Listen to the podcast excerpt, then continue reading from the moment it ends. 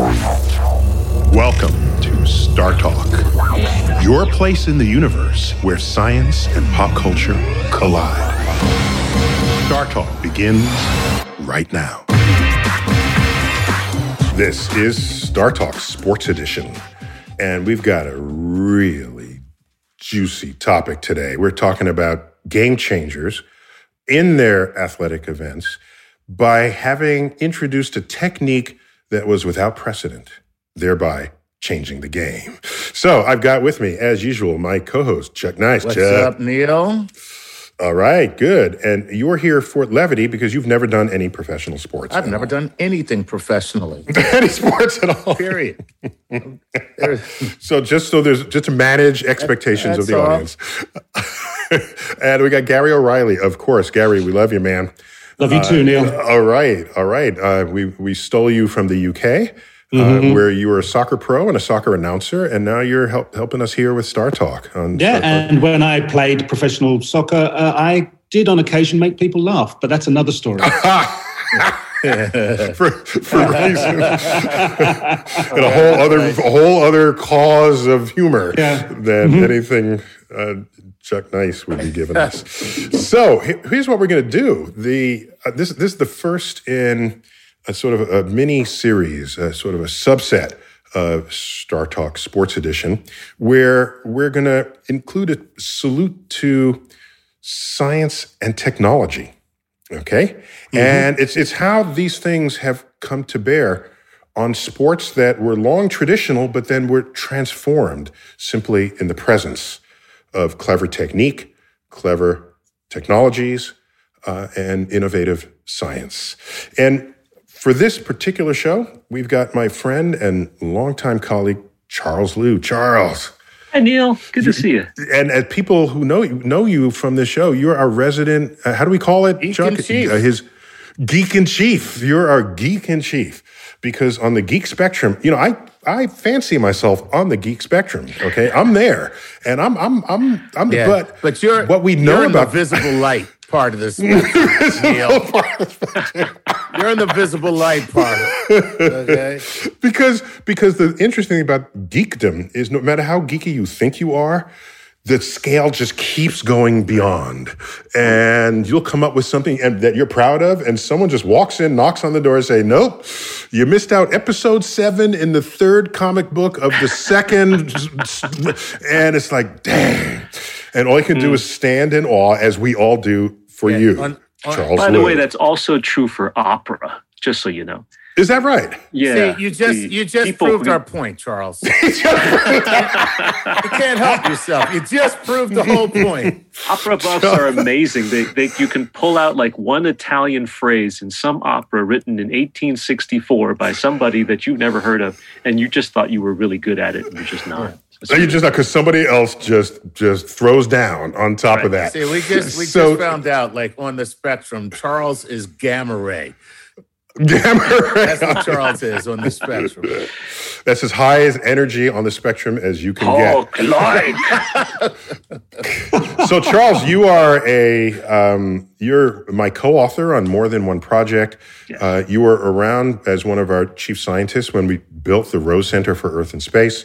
Yes. Um, you go way back. Um, you're now on you on the faculty. Are you now dean or something? You got some No. highfalutin academic title at the. Um, just, At just CUNY? a professor. Just a professor. Okay, you're just a plain old professor. Okay, uh, and you uh, physics and uh, in the Department of Physics there at Physics the- and astronomy. physics and astronomy at the College of Staten Island of the City University of New York, and that's in re- arm's reach of us, which wouldn't be necessary in COVID times, but when you have we have you in studio, that helps because we call on you often. So, what we want to do? We want to introduce. Um, I'm going to go in sequence here. We have several athletes that we're profiling in a good way. Charles, Charles overreacts anytime something like that. Right? So we're profiling Simone Biles, and you say, "Why you always I got?" was gonna say I'm I'm I'm I was about to react. I'm like I'm not a big fan of profiling. That's all I'm saying. That's all I'm saying too. okay, so she's the reigning and undisputed queen of world gymnastics. Okay, and she has more world championship medals than any other gymnast. And so here's what she did: she raised the bar on difficulty and technique while basically gracefully demonstrating how physics can be exploited to annihilate your opponents. Okay. Physics, you, you- don't argue with physics because physics is going to show up and it's either going to help you or knock you out of competition. So, why don't we start out? Uh, I, I have a clip of her in 2019 US Gymnastics Championships, where she made history by being the first woman to land a triple double in her floor routine. Let's hear this commentary from was this uh, NBC uh, NBC sports announcers uh, giving commentary on what they witnessed. Let's check this out. It is unreal and as well done as anybody, man or woman, has competed in. Here we go, right off the bat. The very first tumbling pass. Triple twisting, double back.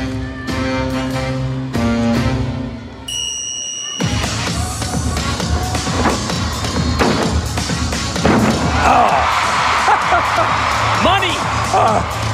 Just keep making history, Simone Biles.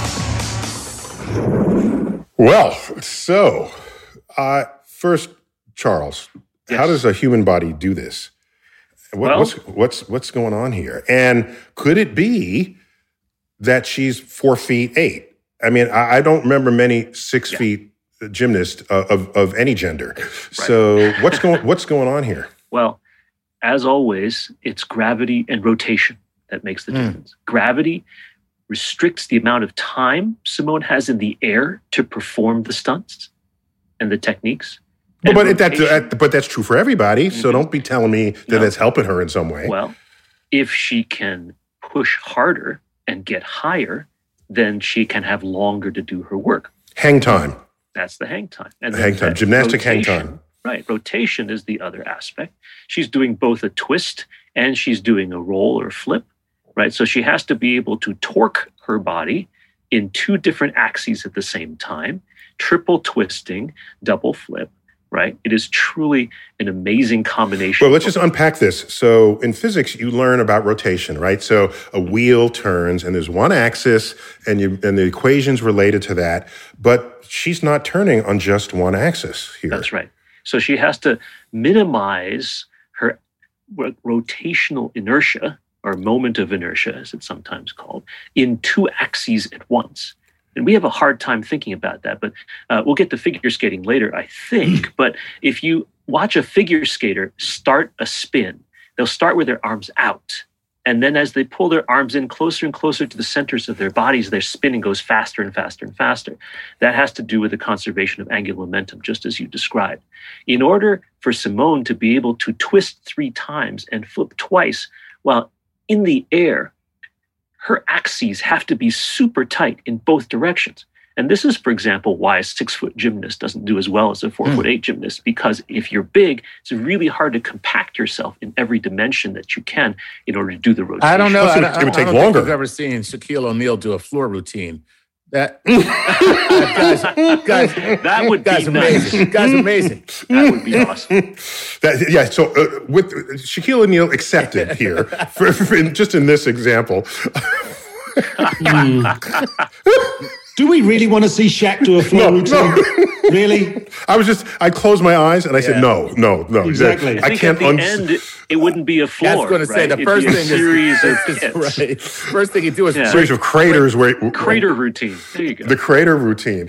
So, so Charles, so for an ice skater, because the friction is so low between them and the they and the ice, as as they're spinning, they can spin faster. And obviously, if you're in midair, there's no friction, not uh, to speak of, between you and the air. So you get to spin faster in the same way the figure skaters do. Whereas if I'm just standing on the ground and I pull my arms in, I don't end up spinning faster because the friction you stops. do me. actually, Neil. I don't feel We it. should get Shaquille O'Neal could do that.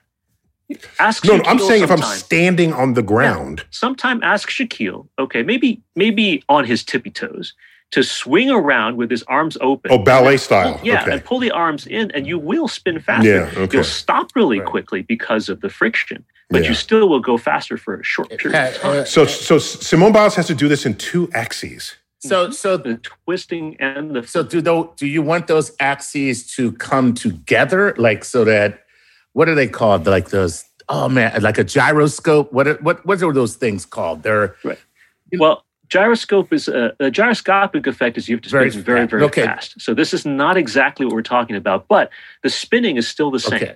right? The concept is the same. If you're spinning along one axis and you're spinning along That's another talking about. axis, ideally, right, the axis of rotations, if they intersect, right, you want that to be the same spot, whichever direction Right. you're going, to minimize the amount of torque you need to go in either direction. Where Whoa! So, so, what you're saying is, if you're if you manage to spin in two axes, but they, but those two axes will intersect only in one spot. So what's wrong with that? There's there's of course to say they intersect in the same spot. If they intersect, they intersect. That is the spot. So what are you saying? Right. So I'm saying is, let's say you uh, Okay. By the way, when Charles says that's a good point, skewed. that means he he says he was wrong. Okay. That's See, what, thanks, Neil. You're you are assuming that the axes are on the same plane, right? Right. When you have two lines on the same plane, they must intersect at a single point in Euclidean Right. geometry. But I'm thinking in three dimensions, which means that you might be offset. okay. which My means bad. You have to do this and do that. I just got out geeked there. Right. So if it's Oh wait, if it's when you in say two different bad, does that mean that you're admitting that you're wrong, Neil? Yes, I'm admitting that I'm wrong. All right. Not only being Just wrong, check. but being wrong saying you're Tell you, wrong. man, don't, don't mess with those gamma ray geeks. don't mess with those gamma ray Gamma ray geeks. geeks. Oh, right. So, so Charles, where is Okay. she getting all of this energy to perform this and get her hang time? Because when she does her flicks, she doesn't seem to have her hands in contact with the floor for any length of time, Yeah. and it's not as if she's taking a hundred yard run up to get well the she does up. take she does take a run up to get to that the far. corner right it's it's only like you know one half the diagonal length of the Hmm. floor but in addition the spring action that she gets off the ground has to come from her muscle power mostly from her lower body but Yeah. even from her upper body she can produce a little bit by swinging her arms or otherwise lifting the upper carriage of her body and that vertical push is so important if you get your body up two feet off the ground to go from up and back down again, you have about seven tenths of a second here on Earth's Wow. surface. If you can get four feet off the ground, you have a full second. And if you get six feet off the ground, you have 1.2 seconds, give or take. If So- I can get my body How- six feet off the ground, I am using a Yeah. ladder. Yeah, me too. There's a crane. I'm There's a crane and a walk- grapple hook. Yeah, I- I'm going to walk to the edge of a six foot high ledge. That's how I get up 2.6 feet off the ground. There's there's no vertical way for me to do it. But uh, if you look at her video of how high she gets with that spring, she looks like she gets at least four feet off the ground. I wouldn't be surprised if it were closer to six feet. And you can time the time that she leaves the floor till the time she hits the floor again. And Well, you know she's four feet long, eight. Long time. You know she's four feet eight, so it looks like she leaps higher than not to the bottom of her feet, but when she's tumbling forward, it looks like she's easily arcing higher than her own height. Yeah. Yes. That's yeah, what it looks like yeah. to me. That's that's right. And so every fraction of a second gives her that much more time to complete a twist or a flip. So uh, it's a tremendous physical activity. uh, So it might mean that the future of floor exercises in competitors is to continue to improve that hang time. It just gives you more time to do things to get points for. It. That's right. What is the acceleration you can get off the ground before you perform your mid-air activities? Um, smaller gymnasts have that advantage, but the smaller you are, possibly the less muscle mass you have, and thus the less power you can generate when you leap. And so it's a trade-off, and technique is so important in this case, I'm sure, uh, Mhm. because of the balance of those two competing characteristics. Well, I've got one more. I got another clip here. Uh, speaking of technique, uh, there's the one and only Kareem Abdul-Jabbar, right? And I, I'd sat down with him a couple of years ago, and we chatted about what what became the most lethal basketball shot in the NBA. And by the way, of course, he's six-time NBA champion, six-time MVP, but he hasn't played for like 32 years. But his point total, career point total, is still unsurpassed after 32 years, a third of a century, people. So, and uh, some people remember him as starring opposite Bruce Lee in the Game movie of Death. Game of Death. My Yes! favorite moment See, is when knows, Charles knows this. Told you. So my favorite moment is when he kicks Bruce Lee in the chest, Mm-hmm. and Bruce because Bruce Lee is a tiny man, and Bruce Lee looks and there's a huge Footprint across footprint, Footprint on the chest, absolutely, and and of course he was wearing that bright neon jumpsuit at that time. Yeah, so You it was could really, totally like, it was yeah. all there. So the question uh, in my conversation with him was, what does he even understand of his own about the skyhook that he pioneered? Check it out. What percent of your thirty-eight thousand points were skyhook points? Would you guess? I'd say three quarters. Three quarters. Yeah. Ooh. But you know, I, I learned everything I learned. Uh, you know, had to do with learning the mechanics of the shot and shooting a bow and arrow. Because you figure out what the drop is all about. You know what the arc is all about, and once you get got that figured out, you can you, you become a, accurate. You're a marksman at that point. So you're a basketball marksman. You have to be. Well, if you're going to be successful, you know. And I, I led the league in um, field goal percentage a number of years. I think that was really my success. To, you know, I had a successful shot that they couldn't block. I, that's what mm, enabled me to endure. What's intriguing about this hook shot, I think uh, Bill Bradley famously was quoted saying that in the hook shot, because he also did the hook shot, the hook shot, you, your eyes are not on the ball or on your hand or anywhere near your arm, No. so that there's a sense of where the basket is relative to the ball if you have enough experience on the court. So you don't actually need to look at where the basket is. And you must agree with that because you were successful in a hook shot. You don't have to know where the ball is. You got to keep your eye on the basket, but you don't have to have your eye on the ball. Okay, but that requires some musculoskeletal Yeah. connectivity. Yes. That's why you practice. That's the quote of the interview. That's why you practice. I know Musculoskeletal. I just like it's the you know the person scores thirty two thousand points. So yeah, just keep your eye on the basket and the ball finds the. Mm-hmm. He's casually talking about this, and this is extreme high precision accuracy of that shot, and and his talent. So Charles, it, it, we didn't mention the fact that he happens to be seven feet two. Yeah. So how good is he on an and with- uneven parallel bar? Chuck can't stop. Chuck, you can't shake the image of Shaq out on the on the on the. I just want to see a basketball player do gymnastics now. so Charles, uh, Yes. if, he's almost shooting down at the basket. That's right. Well, part of the reason the skyhook was so devastating was that if he lifts his arms up and jumps vertically, the ball at the top of the arc is above the level of the rim. Right. And so he's able to drop the ball in such a way that the cross section that the ball has on the way down is maximized. And nobody can defend against him because according to the rule, You rules, can't block you the ball on the way block down. the ball if it's on the way down. Oh my gosh, that's right. Because So- then it's it's, so it's when what's, the, what's it called if you do that? It's a it's it's goaltending. It's goaltending. right? And it's an automatic basket. So if Kareem is doing the skyhook, unless he misses, nobody can defend. That's why it was the only shot in basketball to be determined an indefensible shot. Because the only way you can get to it is to block it while it's basically at his hand, which I think is It's still in his hand. It's only been done once. Yeah, and you just have to jump ten Right, feet up yeah, to do I- that. You know, while not he's doing it. That's Well, all. Yeah. Now, now Michael Jordan's fadeaway jumper was also claimed to be indefensible, but for a different reason. He created space while he Right. was shooting. But somebody who was like nine feet tall could theoretically have stopped that Right. shot. But for Kareem, it was literally not allowed.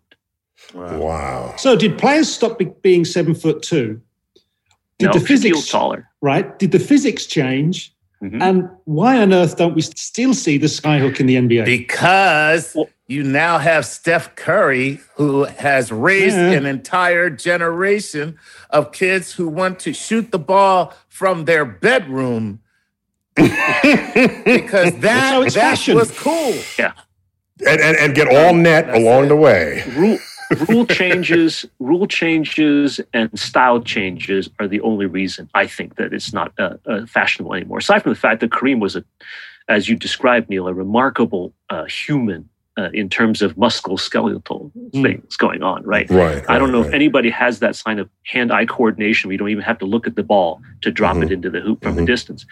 Uh, the the three-point shot now is statistically more devastating than any two-point shooting.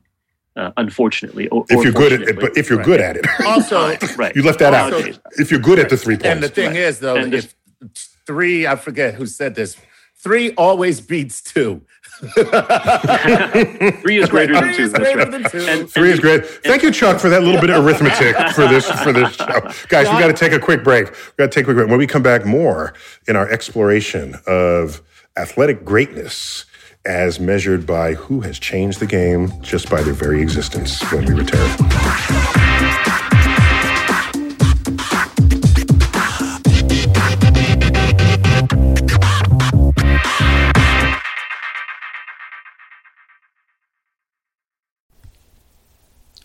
This podcast is supported by FedEx. Dear small and medium businesses, no one wants happy customers more than you do.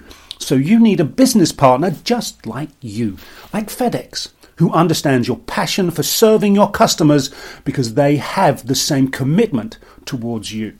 That's why FedEx offers you picture proof of delivery, packageless and paperless returns, as well as weekend home delivery to 98% of the US on Saturday and 50% on Sunday.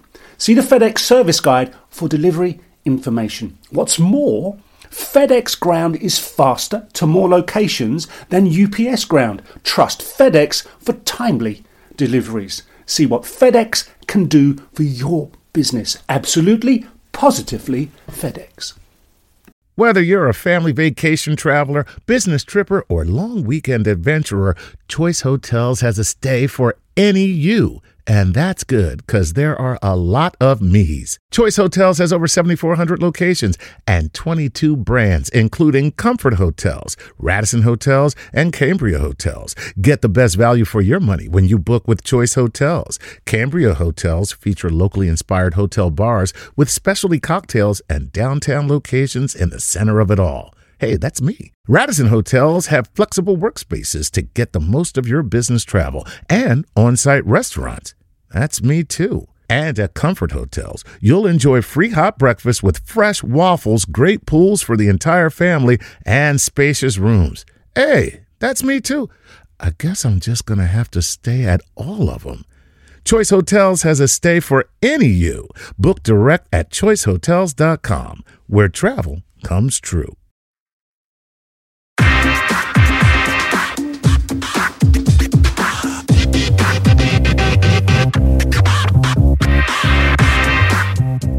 We're back, Star Talk, Sports Edition.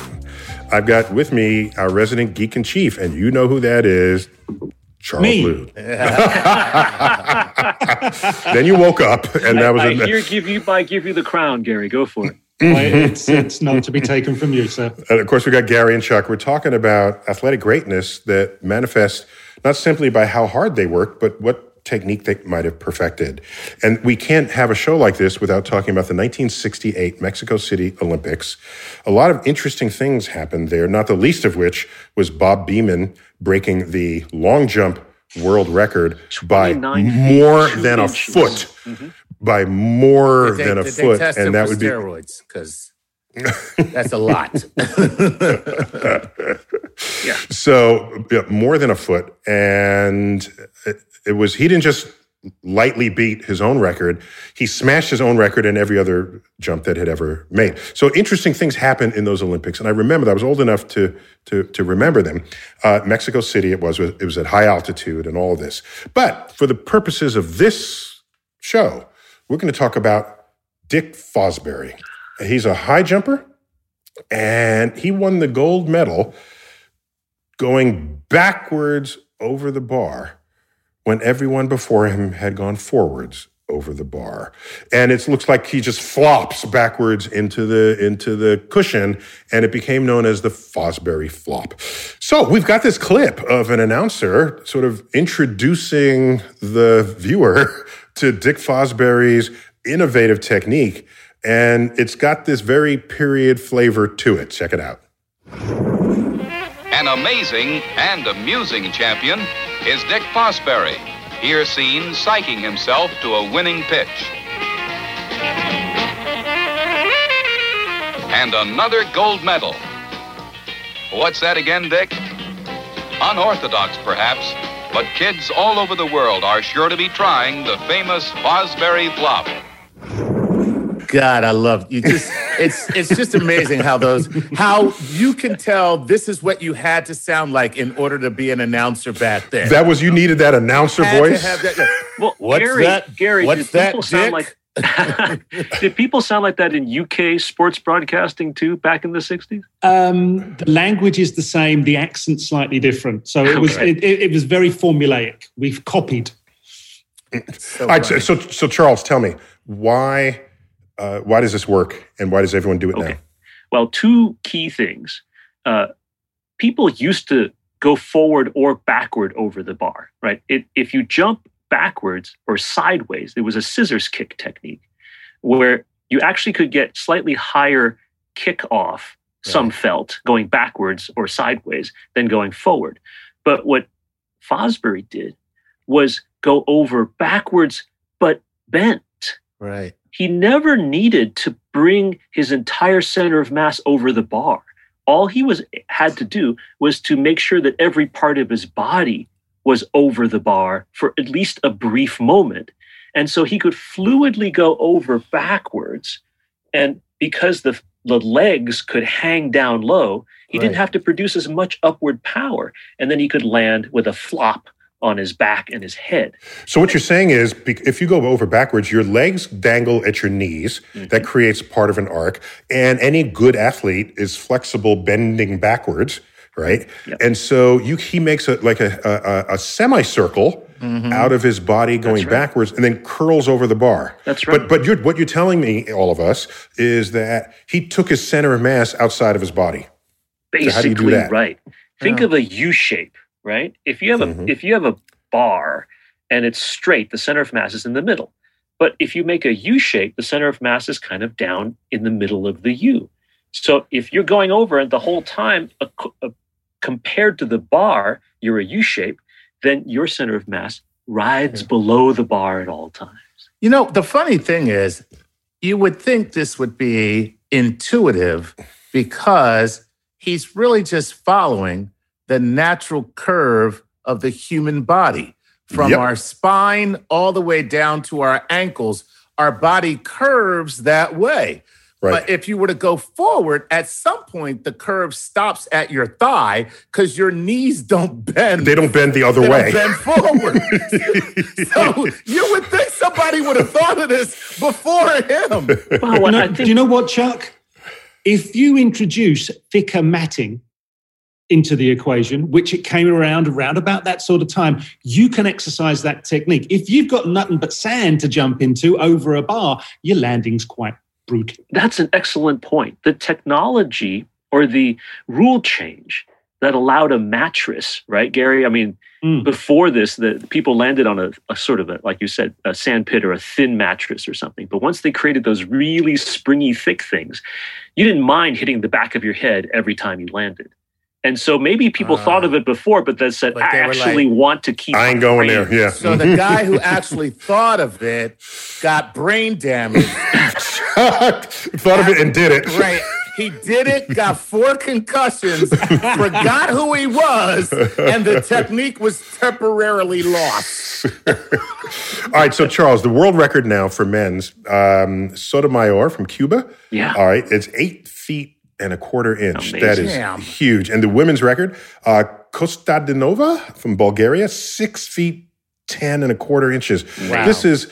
I, I can't even imagine this. But let me ask you: Is there? Of course, they're all doing the Fosbury flop. Is there some bit of physics that we're waiting to be invented to make a, a, a- a brilliant leap in these numbers? Jetpack. Or, is, or, is, or is the Fosbury flop the physics limit of this of this event? Well, I imagine that there could be technique further developed in the future that allows you to uh, go higher without producing more power.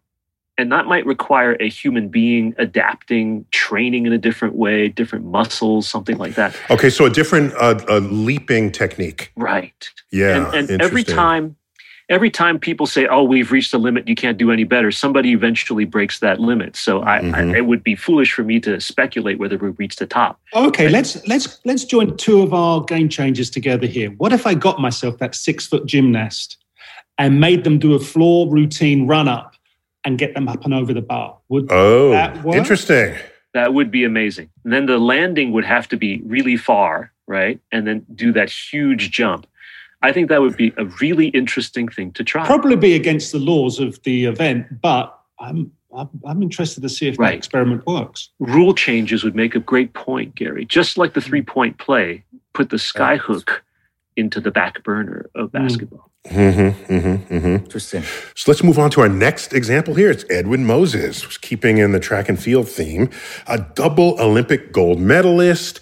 Uh, and he had a winning record of nine years, nine months, and nine days. Wow. Who, who even calculates that? And his event was the 400 meter hurdles. But that's not even what I like most about him. He was a physics and engineering major at Morehouse College. Yes. Okay. Oh, yeah. Geek in the house. All right. And so I interviewed him recently for an earlier version of StarTalk Sports Edition, but now there's a clip that has special relevance for this show. So check it out. all I had to do was teach myself how to run the hurdles 35 meters apart. And the first time I did it, I found myself running 13. I found myself uh, using my left leg, which is the inner leg, which means you 13 can run strides between 13 hurdles. steps. Right, yeah. yes, yeah. Yeah. Running And uh, closer to the curve. And then I figured out that if I run eight inches away from the inner line, which is where they measure the lane, versus, uh, you know, two or three feet in the middle of the lane, I'm saving three to four meters per race, which is like 15 feet, anywhere from 12 to 15 feet. So that was the first adjustment I made. Mhm. Wait, wait, wait, Edwin, are you saying Wow. that the effective length of your path, because you start out in blocks, right? Right. And of course, you have to stay in your lane because it's your hurdle all the way around. So the length, the actual 400 meters is not the center line of the width of your lane.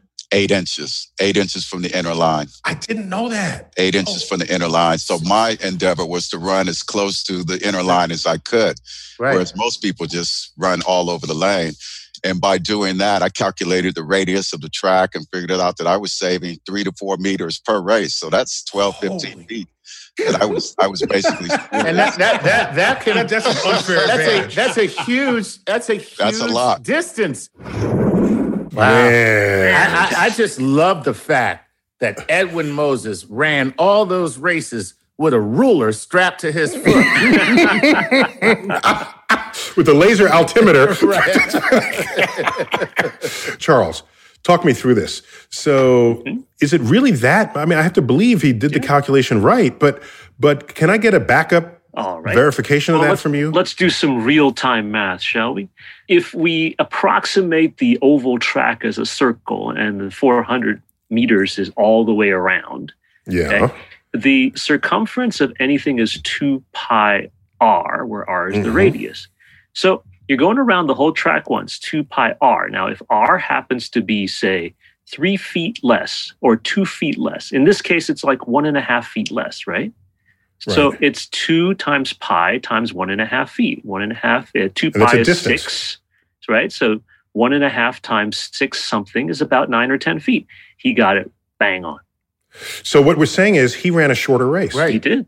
That's it. I mean, think about it. 10 feet is a, considered a massive advantage. Mhm. Okay, so if he doesn't tell anyone this, and Mm-hmm. everyone's saying, "Oh my gosh, look at this amazing athlete," he's just smarter than everybody else. That's what. Right. Well, yeah. I mean, all track people uh, do know that in the end, you want to get on the inside, right? Mm. That that people know. But Right. the question is uh, exactly how much uh, Edwin was able to do the math quite Right. literally. And then and and so this for all of you kids listening, and you're like doing math and going, when am I ever going to use this crap? when It's you for win your a double gold, gold medal, medal. That's right. go. That's right. When you This is when when you're you're gonna use it. undefeated for nine years, nine months, and nine days. But another thing that you should uh, note in here is what he said: the thirteen steps. Uh, in his day, very few people could even do thirteen. Most people struggled at fifteen, and the more you touch the ground, the more you slow down. Right? If you stay in the air more, so if you only touch the ground 13 times between hurdles, you have a distinct advantage over people who are 15 times touching. the Well, is this is this true, Charles, for the for the embarrassingly obvious fact that whenever you're touching the ground, you're not moving forward? I mean, I mean if, if your foot is in contact with the track, your foot is not moving forward. Correct. This, your center of mass continues to move, but you will be moving a smaller distance if a piece of you is touching the ground just because of the friction.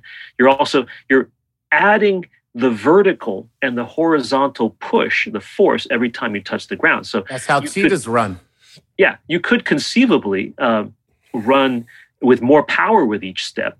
But Chuck, you're right. Cheetahs like take a step and they're like And- gliding through the air for a period and, of time. Right? and they purposely elongate their body while they're in the air In the co- air. to cover more distance, and so that they're Okay, so- touching the ground much less. Uh, Sure.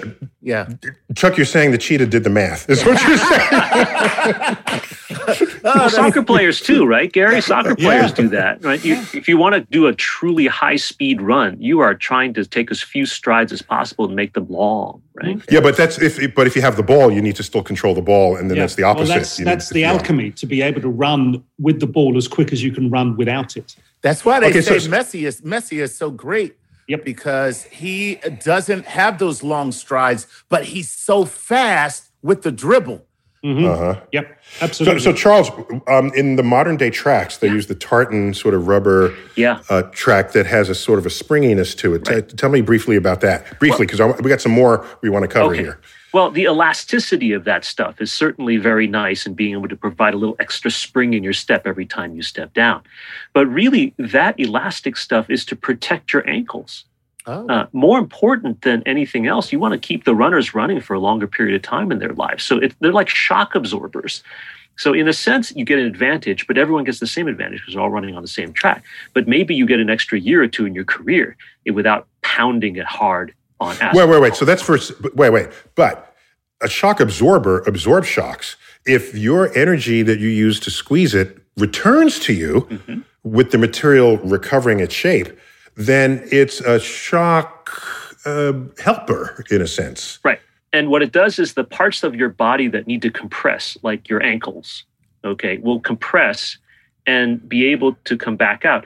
You're reducing you're reducing the impulse that your ankles are feeling because the amount of time of impact is increased by that Is time increased. it takes to squish. Right. Do you know the Right. other aspect to the, the vulcanized rubber, the Mondo track that they run on? Mm. You use shorter spikes. If they ran on cinders, the spikes had to be longer because they wanted grip. The grip means friction. The shorter spikes Oh, don't have as much friction. And Moses said, as soon as he ran in the first his first Olympics, and he realized he was going to run on this rubberized track, he went game over. Wow. There were- Wow. everyone else is running for second place.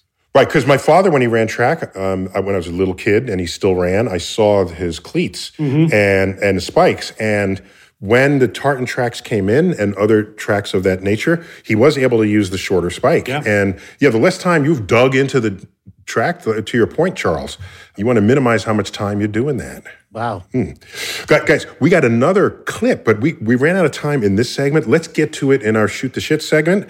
And we're going to talk about Sasha Cohen, the figure skater who did a quad jump. Oh. But like how, when, and where. We're going to get to that right when we come back on StarTalk Sports Edition.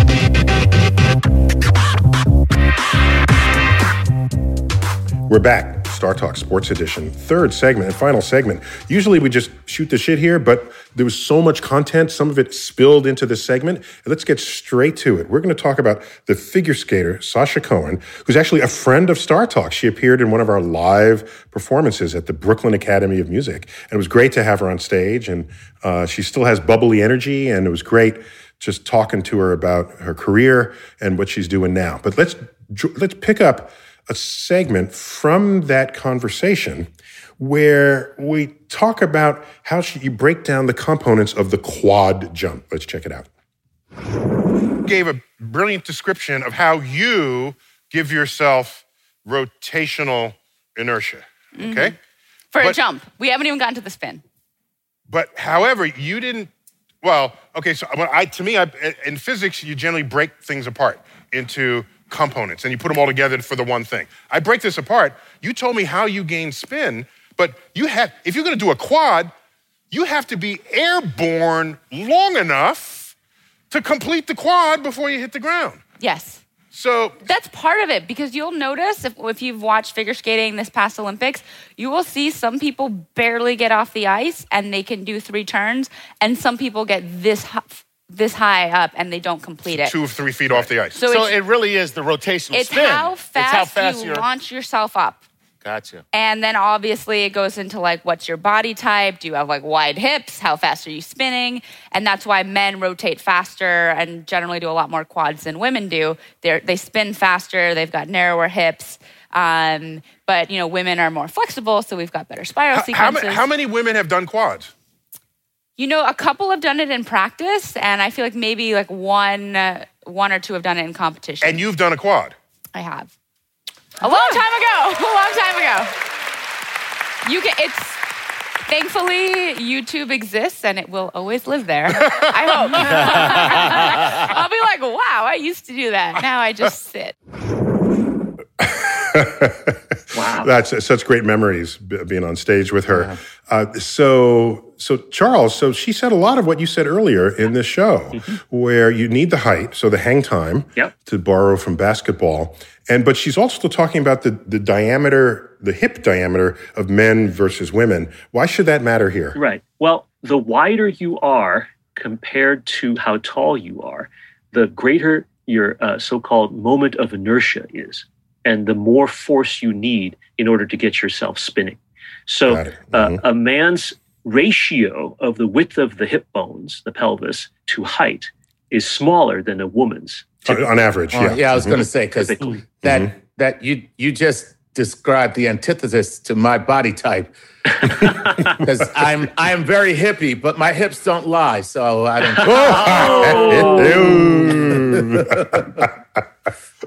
so so the- I see what you did there, Chet. Yeah. that so one the, the All right. speed that she was talking about, right, is very true. Because in figure skating, you can start your spin while you're still on the ice. So you can create more torque. So if you're speeding along and being able to translate more of that translational momentum into angular momentum as you lift off, you don't have to get as high if you're already spinning quickly uh, when you start your jump.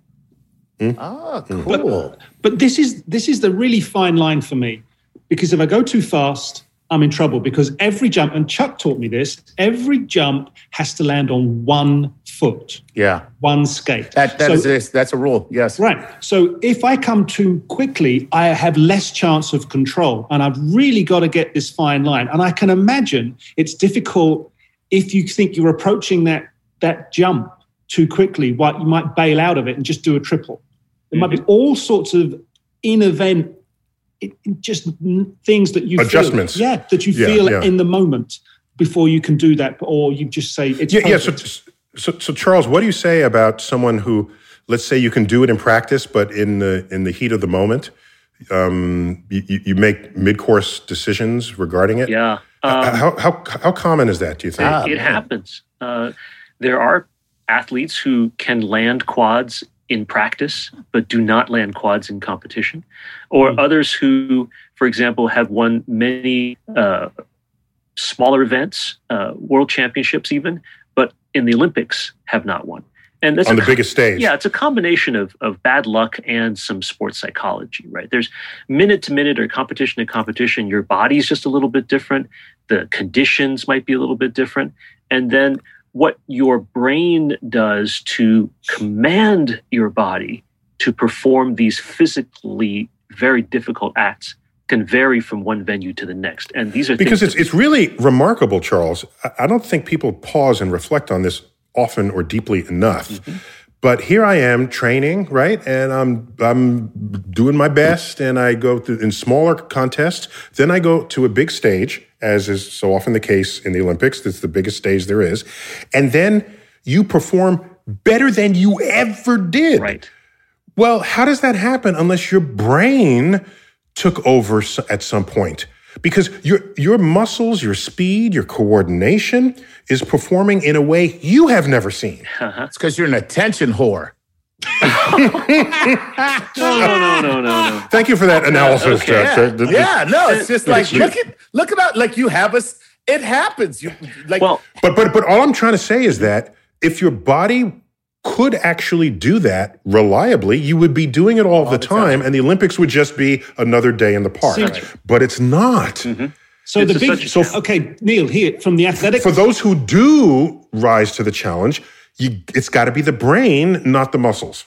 Yeah, That's all I'm saying. From my side of it, there are some people you put them in the big game, their big game player arrives, and that Like Reggie Jackson being Mr. October. yeah, and it's it, it- and I think you're absolutely right when it becomes a mental aspect because they didn't all of a sudden become the Hulk. This thing happened inside their mind, and they just said, "Right, it's time to deliver. Whatever the best is, is coming now." Right. Well, we all know that our brains control how much, say, a- adrenaline goes into our systems and allows our bodies to perform a little bit higher or lower. For some people, they Oh, wait, wait, wait. So Charles, Charles, you just gave me an idea. Oh. So if at the beginning of a sprint race or anything, or at any race at all, you just have a monster chasing people. Right. And, and as a matter of fact, that's how Usain Bolt wins all his races. Right before uh, they sound the gun, he hears "woo," and uh, He's actually there's a monster in, in his head chasing him. Right, well, right. uh, put put a like a cheetah behind everybody in the starting blocks, and then well, go. That, that doesn't they all work know because you the- know the old joke. I don't have to be faster than the cheetah. I just got to be faster than Be faster you. than you. All right. So so so what we're agreeing upon here is the limits of your body can only actually be achieved in the limits of your mind.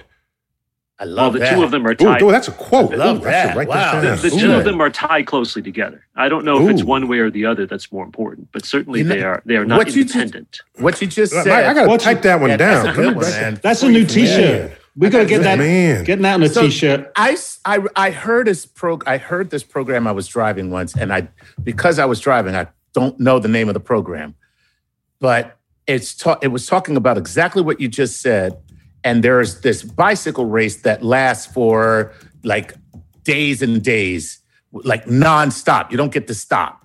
And this gentleman who- participated in the race finished the race basically in a state of unconsciousness because he was pushing himself so hard and his teammates were pushing him. And he but basically it was all his brain that was doing everything Okay, so that takes us back to the original marathon. Well, maybe. what's, what's the original marathon Well, as the story goes, you know, the runner who was sent back to Athens from Marathon to report on the results of the battle, uh, and he ran the whole way. I'm, I'm told in the legend he delivered the information and then dropped dead. oh Yeah, that's too bad. So why didn't he drop dead one kilometer sooner? Right, Right. So Because his brain carried him that extra. Right. distance. the brain carried Well, him over. you know- and isn't it true, Charles, in China, that the death rate of citizens, senior citizens probably, is higher the week after the Chinese New Year than before? Possibly, yes, because Or it could be just they ate too much. they partied down. Uh, it's interesting, uh, and I think other holidays it might be true, like Christmas and New Year's Yeah. in Mhm. the United States, right? I mean, it's, it you you came up with a great quote right now, but I think Yogi Berra said it just as well, or, or you know, when he said that uh, ninety Not percent of Yogi the game, Bear, Yogi Berra. Get your yogis when straight Yogi here. Berra, Thank you. what did I say? Yogi Bear. oh, hey, boo boo, guess what? Uh, Okay, fine. Yogi Berra said It ain't ninety over till it's percent. over. Boo boo. Yogi Berra said you should have the picnic basket. Okay, um, no. Yogi Berra said ninety percent of the game is half mental. what a great quote. That's amazing. Okay, so he flunked his math class. but he's in the Hall of Fame. He's Uh-oh. in the Hall of He and Edward Moses have to like duke it out. They got to figure that Right, one out. Charles, here's a thought for you. Is there any room left for innovation in sports technique? Or are There we. Uh, or, or- okay, there's my answer. There, Or do we have to go straight to machines and and and human genetic? No, I don't re- think so. I mean, there there are two aspects to this, right? One is um, individual activity. Uh, you guys remember the Berkoff blastoff? Yeah. Yeah, No. this was a backstroker who figured out Yeah, that he if he did not surface from his first launch till he Right. was more than halfway across the pool, If he stayed a porpoise Yes. underwater, And This yes. dolphin kicked his way across Yeah, half the and pool. And he had a devastating advantage for a long time. And the world uh, swimming competition body banned the move, yeah. changed the rules because they felt that it was outside the scope of what the backstroke was supposed to be. Yeah. You're violating. But did, did they take away his medal? Uh, no, in- no, when no, they did no. that? They did Yeah, not they- take Oh, away for any of his subsequent ones. awards. But the Okay, well, they was- could have done that with Fosbury. That's right. And they could have said, no, you broke the rule, the, what this mys- mystical rule that we don't even know we've written yet. And But they didn't. They kept it in. So is this just regressively thinking um, uh, uh, boards of these sports Possibly. that Um, it- won't it- allow you- you innovation? Can, you can argue that if you're underground, uh, underwater for so long, you're not actually doing a backstroke, right? You're on your Right. back, but you're That not was- actually on the surface of the water. That's what they So said. You're it- it violating depends the spirit Right. Of the of the stroke itself. Right. It, it depends on each game and its rules. but he's still on his back. well. Come on now. It, it really depends. You're not swinging your arms though, right? So that means So that's not he's a still on his backstroke. back. Didn't Well, they ban okay. Ryan Again. Lochte as well for his his innovation? By, What did he do? He did. I think he did a similar thing, but he, he did it in the medley. So he used the similar technique in the medley, and I think they put the kibosh on that as well. Yeah, it's Okay. possible that swimming just has different philosophical uh, philosophy about the rules compared to others, right?